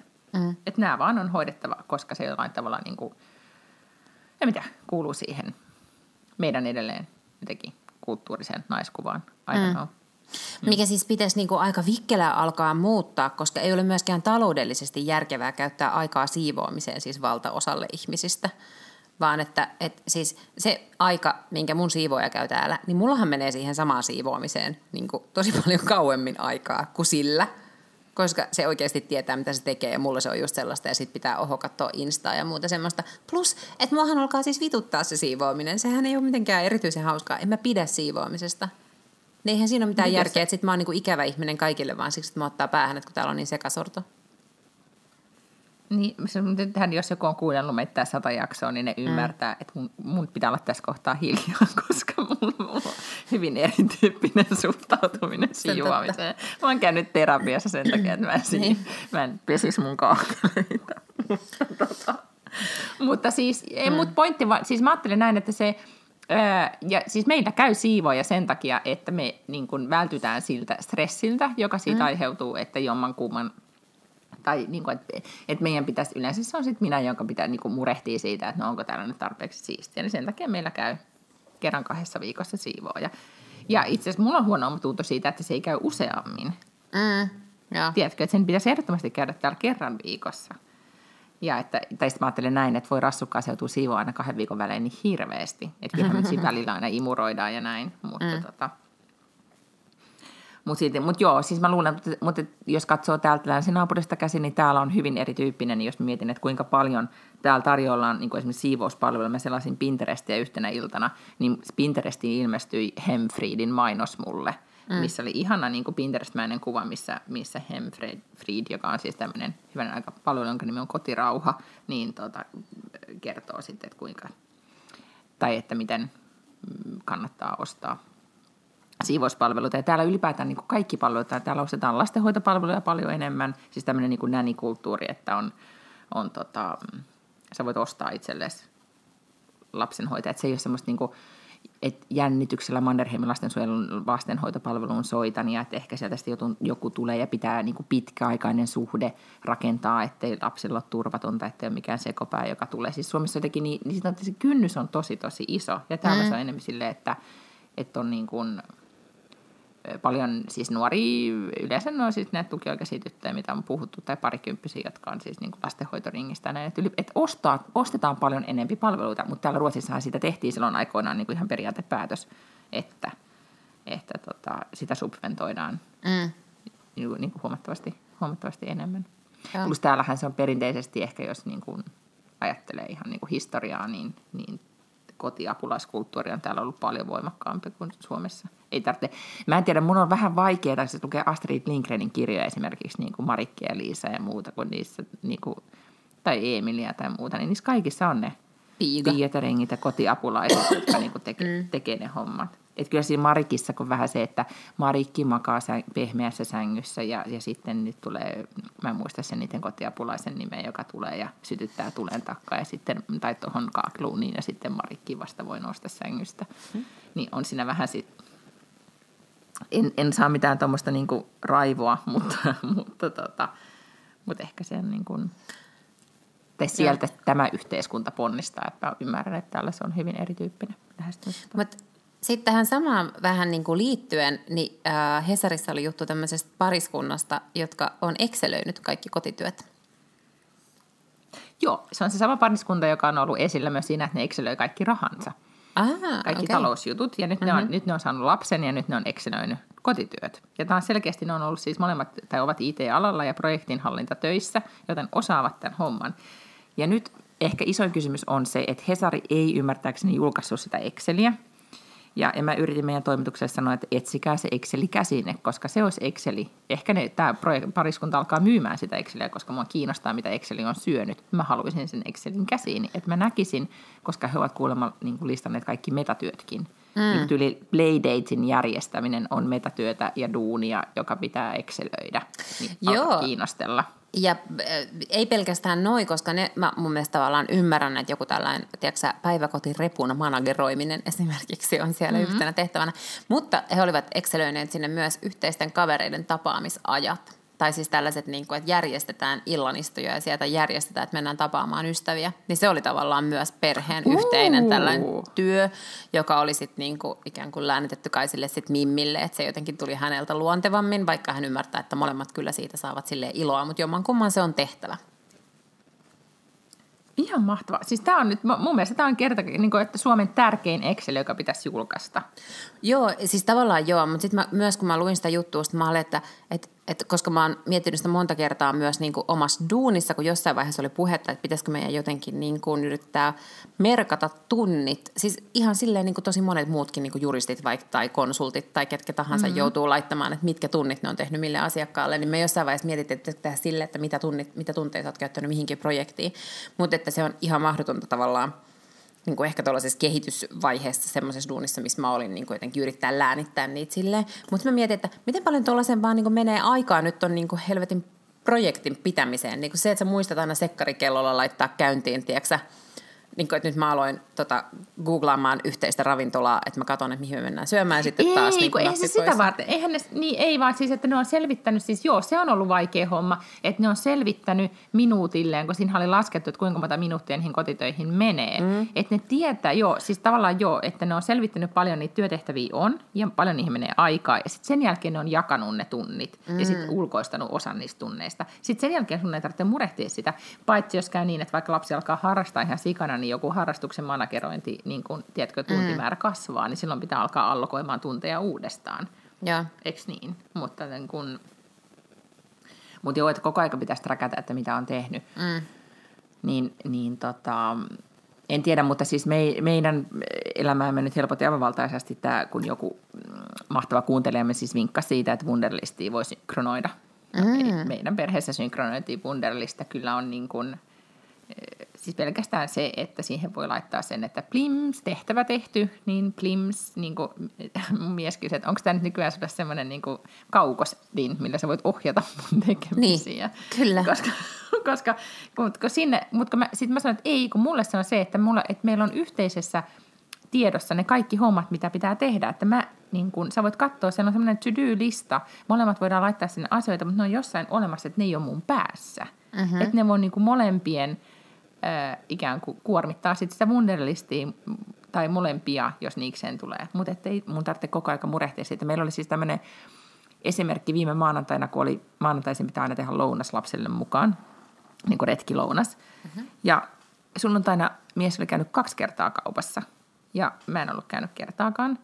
Ja, ja tota, sitten mä maanantai-aamuna kysyn, että no, et, et mitä, tota, mitä laitetaan Valterin tuohon evästreppuun. Mm. No ei, ei ole nyt mitään. No, no mutta okei, keitetään pastaa. Hyvä. No sitten mä sanoin, no ostitko mitä eilen? No en ostanut. No sitten mä oon silleen, no voi hitsi, no mutta arvaa mitä sä kerkeet käymään nyt tuossa kaupassa hakee sitten jotakin niin kuin menomatkalla. Kyllä mm. niin lihapulliin, niin, kuin, niin se on ihan fine. No ei mitään, sitten mä luulen, että homma on hoidettu. Walter tulee päiväkodista, mä haen sen, niin sitten tehdään ruokaa. Sitten että äiti, että mulla on ihan hirveä nälkä. Mä sanoin, että no, että no mitä sä, että mulla oli vaan pastaa ja omenoita. ja että, että isä, var, että isä pappa glömde. Ja sitten mä sanoin, että ai jaa, no hitsi. Ja, ja, tota, ja sitten sen, ja, ja sit se oli saanut jonkun makan niin kuin voileivän sitten vielä niin kuin jo, jo päiväkotiohjaajalta. Sitten mä niin seuraavan päivänä otin sen päiväkodin sitten puheeksi niin, että että, eikö, eikö siis päiväkodin se tämä toinen näistä pedagogeista otti puheeksi, että Valterin on nykyään tosi kova nälkä koko ajan. Mm. Että se ottaa kaksi kertaa lisää ruokaa ja muuta. Mä sanoin, että niin, niin, joo, joo mä tiedän, että sehän herää yö, öisin neljältä syömään vielä niin kuin lisäruokaa. Siis se syö ihan valtaisia määriä nyt. Niin tota, niin mä sanoin, niin joo, että kun meillä oli siis maanantaina, että kun oli unohtanut ne niin kuin se, se oli se pedagogi sanoi, että, niin, että on tärkeää, että on proteiinia, mm, niin kuin, että niin, varmasti kyllä, se auttaa. Joo. Niin sitten mä tajusin, että ahaa, tämä on hänen ruotsalainen tapa sanoa, että, Sanoa, että, fakteja, niin, kuin, niin, että lihapullot unohtu, mitä ajattelitte. niin, tota, niin sitten mä olisin, niin joo, niin, ja sitten maanantai meille kävi semmoinen vähän hassu juttu, että ei ollut kuin vaan pastaa mukaan. että joo, että huomasin, että se oli liian vähän. Mm. Niin tota, niin ei mitään sitten siinä vaiheessa chatti lauloi aika paljon silleen, että, että helvetistä tämä voi olla niin vaikeaa. mm. niin kuin, mole, tämä eväsjuttu on ollut jo iäisyyden käynnissä. Niin, niin sitten hän sitten sujuvasti latasi Wunderlistin ja oli silleen, että no, tähän varmaan tulee nyt muutos. No niin. I don't know. Mm. Mutta siis tämä Exceli kiinnostaa mua ihan valtaisesti, että, on, tota, että mitä, mitä se sitten oikeasti pitää sisällään. Mm. Ja ehkä myös sitten, että sit Excelistä voi niinku yliviivata niitä jotain hommia. Että ihan kaikkea ei sitten vaan tarvitse tehdä. Niin, aivan joo. Mm. joo. joo. Mä en tarvitse mitään Exceliä, kun mä teen tuon kaiken. Niin, se, mutta sä ootkin niinku single wine mom. Sulla, niin. sulla on kuulla suhtautuminen tähän asiaan. Niinpä. Niin, mutta, mutta onhan se, täytyyhän sen olla myös helpottavaa, vaikka se on tosi raskasta vetää koko lastia yksin, mm. mutta se, että sitten on niin kuin tietää, että ei ole ketään muuta, joka niin kuin pääsee tässä sekoilemaan. Mm. Ja, ja, ja. Et ei, ei tule semmoista, niin kuin, että mä sain sunnuntaina sovumoron, eli nukkuu vähän pitkään, heräsin mm-hmm. 20 10, kun Walter tuli herättään, menen alakertaan silleen, että e, mitä, mitä teette kunnit? Kymmenen on futistreenit, kello on 20 10, mitä täällä mm. tapahtuu? Sitten sit olikin niin kuin tosi nopeita liikkumista kohti futiskoulua ja kerettiin. Mutta tota, ja sitten mulle tarjottiin aamiainen tota, kahvilassa siitä hyvästä, koska siinä vaiheessa kanssa ymmärrettiin, että well, ei mennyt ihan putkeen tämä. Mutta joo. Niin siitä tulee vain ylimääräistä stressiä, jos luulee, että voi, voi tota, antaa olla ja sitten mm. ei voikaan. Mm. Mutta sitten meillä on listalla vielä yksi asia. No? Trendiasia. Okei. Okay. Eikö meidän pitäisi puhua, kun kangaskassit on niin trendikkäin ilmiö ikinä? Etenkin se, niin, etenkin se Marimekon haluttu kassi kuulemma, jonka saa, mä en tiennyt sitä, että Marimekon kassia saa, jos on ostanut jonkun tietyn määrän rahaa. Joo, joo, siis sitä ei saa. Maa, tiet, niin, tietyllä määrällä pitää ostaa Marimekolta jotain. Et sen niin, saa. sitä ei siis vaan voi mennä ostamaan sieltä Marimekon kaupasta, mutta niitä on siis kaikilla. Ja sen niin kuin mun mielestä ehkä tänä keväänä näki, että miten se Tota niin, no, niin, mutta mikä se summa on? Onko se tuhat euroa vai sata euroa? Mm. En mä muista, mä kyselin sitä jossain vaiheessa joltakulta, mutta en mä muista, olisiko se ollut sata tai parisataa tai jotain sellaista. Ja niin, eli tavallaan just... se kassi kertoo, että kuinka paljon sä oot pistänyt rahaa Marimekkoon. Mm. Mm, Okei. Okay. No, mutta epäileksä, että yhdestä Mut toisesta sä... kassista tulee samanlainen trendi-ilmiö? En. Mm. Mä en kyllä oikeasti Me... usko. Se puhut tietysti Stokkan kassista. Me just nimenomaan puhun mm. siitä Stokkan kassista. Joo, ei. Se oli siis hämmentävä tota niin, niin, ää, uutinen, joka oli, että nyt kun Stokkalla on ollut kaiken näköisiä tota niin, niin, ongelmia tässä kun kannust- mm. kannattavuudessa ja asiakaskadossa ja kaiken näköisissä. Ja siellä on niin kaiken näköisellä sakilla yritetty jotenkin uudistaa sitä paikkaa ja näin. Ja nyt he ovat siis tehneet sellaisen uudistuksen, että heillä on mobiiliäppi ja... Mm. My Stockman, jonka latasin Aha, okei. Okay. Ja mm. sitten sen lisäksi oli siis tämmöisiä erivärisiä kangaskasseja. Että sitten kun sä oot käyttänyt 25 tonnia, niin sä saat sen liilan kangaskassin. Ja sitten kaikki, joilla on se liila kangaskassi, tietää. Tai siis tavallaan sä voit nähdä, että jos ihmisellä on liila stokkan kangaskassi, niin se on sitten käyttänyt yli 25 tonnia sinne. Niin, ja sitten oli näitä alempia kategorioita ja muita värejä. Mutta mm, siis oli, oli, että, että niin kuin, joo, kyllä. Ja sitten oli joku, joku, joka herätti mun kuplassa hirveätä tuohtumusta, että, että jotenkin, että, että miten paljon niin kuin sai, että pitää olla tietyllä tasolla, että sai Stokalle parkkeerata autoaan, koska jotenkin mm-hmm. niin kuin siis lännestä tulevalle, tuleville se on ollut, muistan itse aikoina, niin kun vielä metro ei kulkenut, niin Larusta kun meni Stokan parkkiin, niin kyllä se, että se, siellä oli joku parkkietu, että monta tuntia, kaksi tuntia ehkä sai olla ilmaista jotain, niin se oli merkittävää, ja nyt sitä on jotenkin vähennetty. Mutta voi sitä huudon määrää sosiaalisessa mediassa tästä kaikesta, ja kyllä sitten tuli vähän sellainen olo, että voi Stockman, että tässä oli varmasti tosi hyvä yritys, mutta nyt, nyt sitten ehkä kuitenkin ei onnistuttu. Tämä on nyt vaan mun vahatunne. Mulla ei ole mitään perusteluja tälle asialle. Koska voihan niin. olla, että tämä on niin kuin, mahtava, ne niin kuin hykertelee Stockmanille, että mahtavaa, nyt kaikki puhuu meidän kasseista. Että ehkä se oli vaan se pointti, I don't know. Niin, mä, yleensä siis mä luulen, että tuommoiset kangaskassithan siis tavallaan, sehän syntyy ei niin, että sä laitat lehdistötiedotteen ja sitten niin media tarttuu siihen siksi, että se on pikkasen spede, vaan sen takia, että sä vaan alat tehdä sitä. Ja sitten se ikään kuin word of mouthina lähtee, että tällaisia on liiloja – ja niitä saa ainoastaan, mm. jos on käyttänyt 25 tonnia. Ja sitten kun ihmiset alkaisi tietää sen ja se alkaisi se sana kulkeutua, niin sitten ihmiset alkaisi niinku yrittää jotenkin tiedätkö, silleen, niinku päästä siihen. Mutta mun on tosi vaikea kuvitella, että ihmiset eivät ole käyttäneet Stockmanin palveluita yhtä paljon kuin ennen, siksi että sieltä puuttui niinku media tai tuommoinen appi ja kangaskassi niin tuskin se nyt on niin. ollut, mm. tiedätkö, se ratkaiseva asia, mitä varten mä olen esimerkiksi siirtynyt johonkin keskukseen tai City Centeriin, niin kuin, että niillä on, plus, että mun mielestä kaikki tämmöiset niin omat appit pitäisi kieltää. Musta ne on aivan sietämättömiä, että pitäisi olla appi niin kuin for everything. Niin, siis mä joitain appeja kyllä käytän vaan sen takia, että esimerkiksi ty- tyyliin niin Norwegian ja tämmöiset niin kuin reissujutut, mitä mä käytän tosi Joo. paljon, että mä ostan jatkuvasti jonka appin kautta, ei tarvitse syötellä tai tunnus lukee ihan jatkuvasti. Niin semmoiset on ihan niin kuin fine, ja, mutta et kyllä saa olla aika silleen mulle tärkeä brändi, jos miettii niin kuin kuluttamista, mm-hmm. että sitten mä menisin niin kuin lataamaan apin. Joo. Mutta ja siis tota, jotkuthan niin. on sellaisia, joku Picnic ja Espresso House on tämmöisiä, että sitten kun sä näytät sitä siellä, kun sä ostat sen kahvin, niin se leimaa sulle jotain, joka kymmenes kahvi on ilmanen tai jotain tällaista. Mutta mut se, että mm-hmm. mä niinku jonkun kauppakeskuksen appin lataisin, niin ellei ne pysty mulle heti kertomaan, että mitä niin kuin hirveän konkreettista tästä kangaskassi, on. kangaskassi, kangaskassi. Niin. Se oli se konkreettinen apu. Mm. Ja sitä niin. mä en tiedä, että, että korvasko se appi nyt jotenkin esimerkiksi ne kortit. Mm, sitä mä en tiedä. Se ehkä koska... vaan liittää, että sulla on se kangaskassi. Niin, koska mä oon vähän sitä mieltä. Kangaskassissa on siru, joka tunnistaa Joo. Mä oon myös sitä mieltä, mm. että tosi usein kun käy jossain kaupassa, kaikilla kaupoilla on nyt myös tämmöiset omat jotkut vitsi etuklubit ja sitä mm-hmm. ja tätä. Aina kysyy, että haluaisitko liittyä. Sitten mä oon silleen, että en missään nimessä.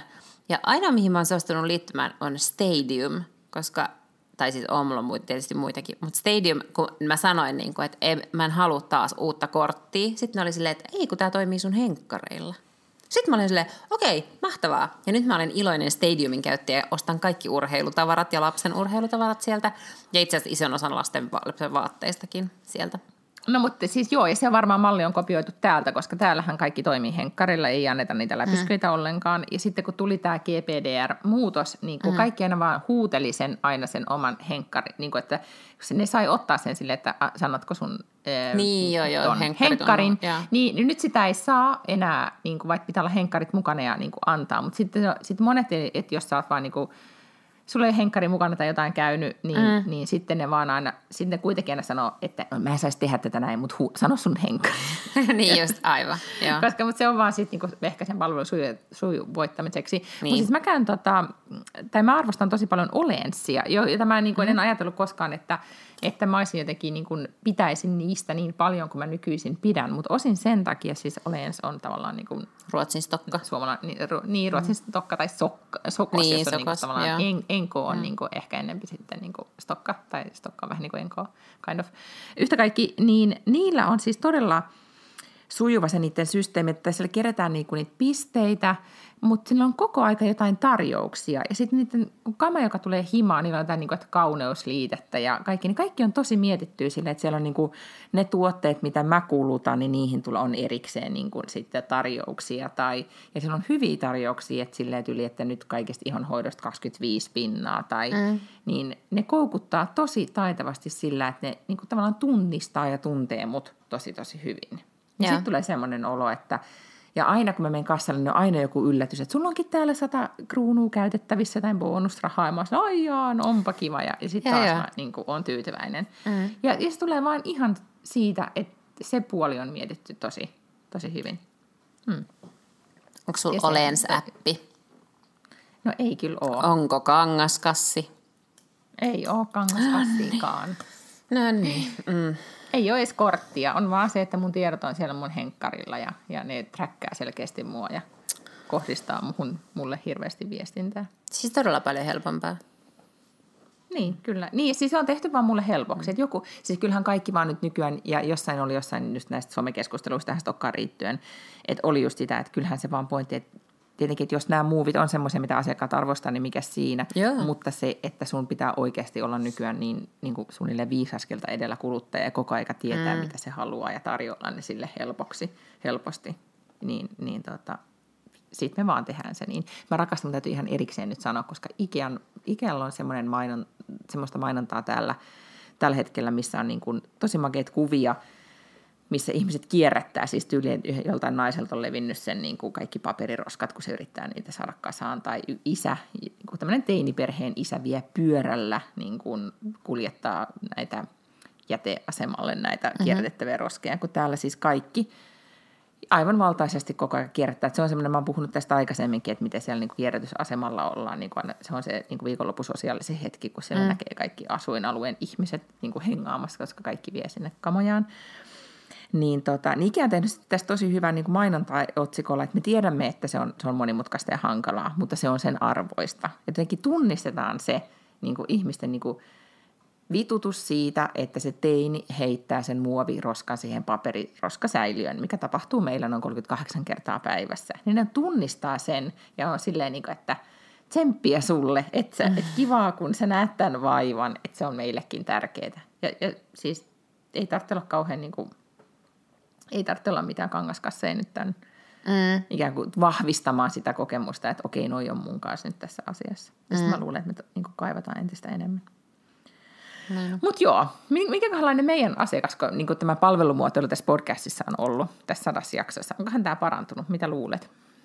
Kyllä mä luulen, että se vähän varmaan on niin kuin parantunut. Et mun mielestä jostain Äänenlaatu vaiheessa, on parantunut. Äänenlaatu on parantunut. Mm. Ja sitten mä luulen, että, että niin kun, en mä usko, että meidän jutut on mitenkään sen koherentimpia, mutta ehkä, mut ehkä jossain vaiheessa me pidettiin aika hyvin huolta siitä, että, että nämä ei niin veny liian pitkiksi, mutta tätä on tietysti hassua sanoa tässä kohtaa, kun on mennyt tunti ja tämä tulee täällä totta. podcastin mm. lopussa. Että ne ei ollut sellaisia niin kuin överipitkiä, mutta tota niin, niin, en mä usko, että meidän muuten tämä palvelumuotoilu mitenkään, se voi kyllä olla, että ei ole kauhean erityisen hyvältä tolalla. Niin, ei, mutta siis jo, me saatiin semmoinen palaute, mikä oli musta ihan mahtava, että, että tästä, että kuulostaa siltä, että me ajatellaan kuitenkin kuulijoita. Mm, että me mm, halutaan kertoa niin kuin, että ikään kuin, että aina mietitty, että no, mitä uusia juttuja tai näin. Sitten meillä on tietenkin näitä vaiheita, että me aina sitten hoetaan niitä niin samoja asioita, tiedätkö, että nyt on puhuttu, tai että me aina ollaan niin jossain tietyssä niin asialuupissa tosi pitkään, että, niin kuin, että saatetaan puhua siitä samasta asiasta pitkään. Mm, niin kuin Mut joku sarjamurhaaja. Tai... Niin, tai sitten joku... Yhdessä vaiheessa niin. se Elizabeth Shue, eikö mikä se nimi Elizabeth Holmes. Holmes, Holmes joo. Mm. Elizabeth Shue on joku näyttelijä varmaan. Elizabeth Holmes, joka oli se Bad Blood-nainen. Joo, niin että, että tämmöisiä, niin kuin, että ikään kuin tämmöisiä trendejä on varmaan nähtävissä, mutta että kovasti me yritetään, ettei ihan niitä samoja sarjoita kirjoja koko aika kerrottu. mutta, mutta mä ajattelin, että tämä satavuotis, ei satavuotis, kun sata jakson kunniaksi. Niin, tämä on meidän satavuotisjakso. Mm. niin sitten, että et listaisi kuitenkin niitä meidän all-time favoritteja, koska mä luulen, että et sitten kuitenkin niistä samoista asioista aina puhutaan, niin ehkä ainakin ne voisi ne vois listata. Mutta muuten me sitten toivotetaan kaikille niille, jotka tulee kuuntelemaan live-podcastista lauantain tervetulleeksi. Ja sitten sitä voi katsoa striiminäkin. Ja sitten me muuten vaan tavataan juhlallisuuksien merkeissä sitten ensi viikolla. Sillä niin sadannen jakson toisella puolella. Näin on. Ja se mm. ö, lauantain live-podcast, joka nauhoitetaan siis Mothers in Business syysseminaarista, niin sehän tulee sitten sadantena yhdentenä jaksona ulos ensi viikolla. Joo. Ja nyt täytyykö sanoa, jos tekniikka toimii. Mm, totta, mm. totta. Kyllä mä no. nyt ainakin sen varauksen tässä niin kuin, nyt vaan, sit, siis totta kai se toimii, mutta silti yhtä kaikki. mutta joo, tota, sittenhän nämä kuulee sen sadannen jakson toisella puolella. Hei, kiva kun olette ollut meidän mukana, vaikka ette olisikaan ihan sataa niin. jaksoa ollut. Niin onpa niin, ja sitten kaikki ne, jotka on, ja sitten kaikki ne, jotka on nyt hypänneet mukaan ja kuunnelleet ne kaikki entiset jaksot. Niin Näin. ne vastaan ihan niinku, niitä on tullut ihan niinku tosi paljon ja ihan mahtavaa, että joku on jaksanut niin kuin, tiedätkö, se on, alkaa olla jo monta tuntia. Se on sata tuntia ihmisen elämästä nyt, Se on, ja mä jos miettinyt, että kuunnella. Jos alkaisi nyt kuunnella siis sieltä niin kuin ykkös- ja kakkosjaksosta, niin mä en yhtään muista, mutta tietysti me puhutaan sille usein kuitenkin jossain määrin myös ajankohtaisista aiheista. Mm-hmm. Että onko, onko tuntuuko se ihan hullulta, mutta ehkä se ei ole tuntunut hullulta. Jälkiviisaana on vaan sit voinut mietiskellä, että niin, eihän se tolleen mennyt. Niin, aivan, että ne spekuloi tuohon suuntaan. Mm. Niin esimerkiksi Lotan eduskuntavaaliehdokkuutta. Aivan. Ja nyt sitten tiedetään, miten käy, kävi. Aivan, ja kaikkea tuommoista, joo. Mm. Mm-hmm. Mutta joo, siis se on ihan mahtavaa. Kiitos todellakin, että kaikille, jotka ovat olleet mukana ja laittaneet palautetta ja arvioineet. Ja, ja etenkin ne DM, siis noi miten mm, ne on? DM, yksityisviestit. yksityisviestit Instassa on olleet, niin ne on ihan parhaita. Niin on. Ja tietenkin saa julkisestikin kehua ja, ja kommentoida tai kysyä, mutta, mutta se olen, musta on ihan mahtavaa, että siellä on meillä voidaan olla avuksi, sitten saadaan ihan mahtavaa palautetta. Mm. Ja kaikki me ne luetaan. Ja sitten aina kun sä yleensä aina kerkeät lukee ensimmäisen, mm. että katso taas, nyt on ihana palaute. Yeah. Ja sitten tulee aivan onnelliseksi koko loppupäiväksi. Niinpä. Hmm. Et kiva, kun täällä mukana. No todella. Ja kiitos sulle Lotta kaikista kiitos, Miina. terapiatunneista. Ole hyvä kaikista tästä mun epäammattimaisesta avusta. no. yeah. Don't try hyvä, this at home. Niin, todella. Jatketaan siis ensi viikolla. Mulla koneessa on nyt enää 5 prosenttia akkua ja sitten yeah. mun pitää mennä ehkä myös tekemään kahvia ja pissalla ja kaikkea. Joo, puhus puhus. Me Moikka. ensi viikolla. Moi do.